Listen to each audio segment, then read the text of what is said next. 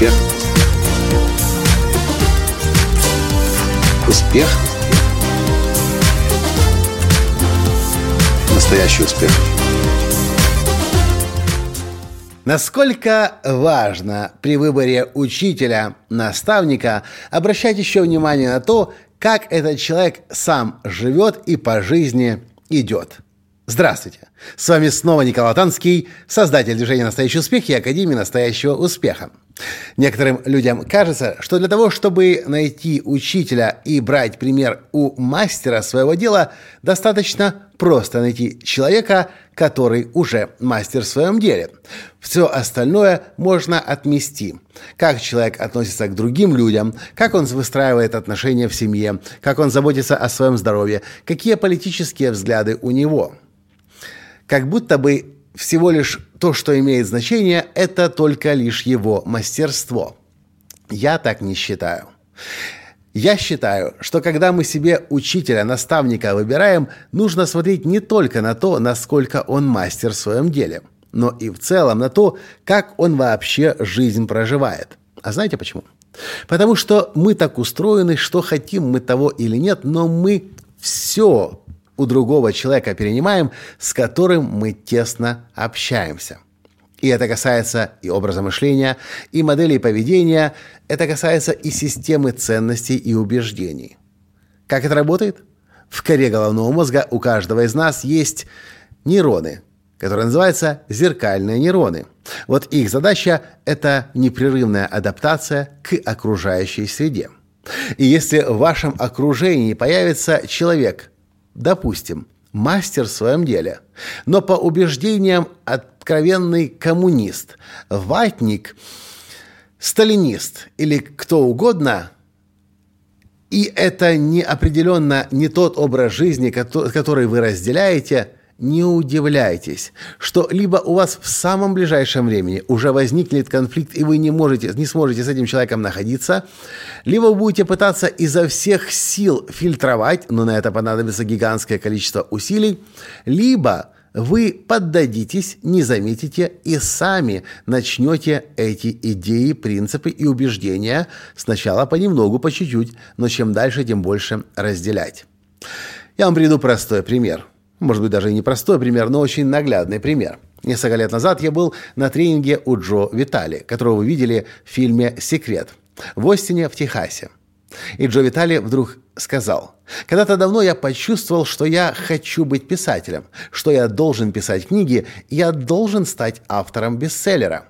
И я начал искать себе учителей. И я нашел Эрнеста Хемингуэя и О. Генри. Людей, которых уже давно не было в живых, но которые для Джо Витали были жизненным примером. И Джо Витали начал изучать Эрнеста Хемингуэя и О. Генри. Прошло некоторое время, и вдруг Джо Витали замечает, что он начинает постепенно спиваться.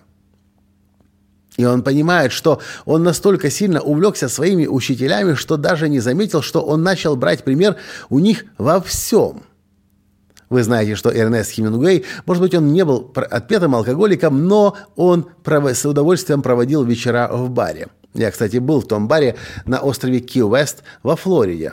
Даже шутили его друзья, что Эрнест Хемингуэй построил свой дом недалеко от маяка на этом острове. Для того, чтобы когда он вечером возвращается пьяный домой из бара, он точно смог найти дорогу домой. Прямой ориентир на маяк. О Генри был откровенным алкоголиком. Мы тоже были у него дома в Остине, Техасе. Кстати, тот же город, в котором живет Джо Витали. Кстати, я не сказал. Джо Витали, которого вы видели или сказал. В общем, тот, который, которого вы видели в фильме «Секрет», который написал целый ряд действительно бестселлеров, и в том числе один из его недавних – это «Жизнь без ограничения» о методе Хоопонапона.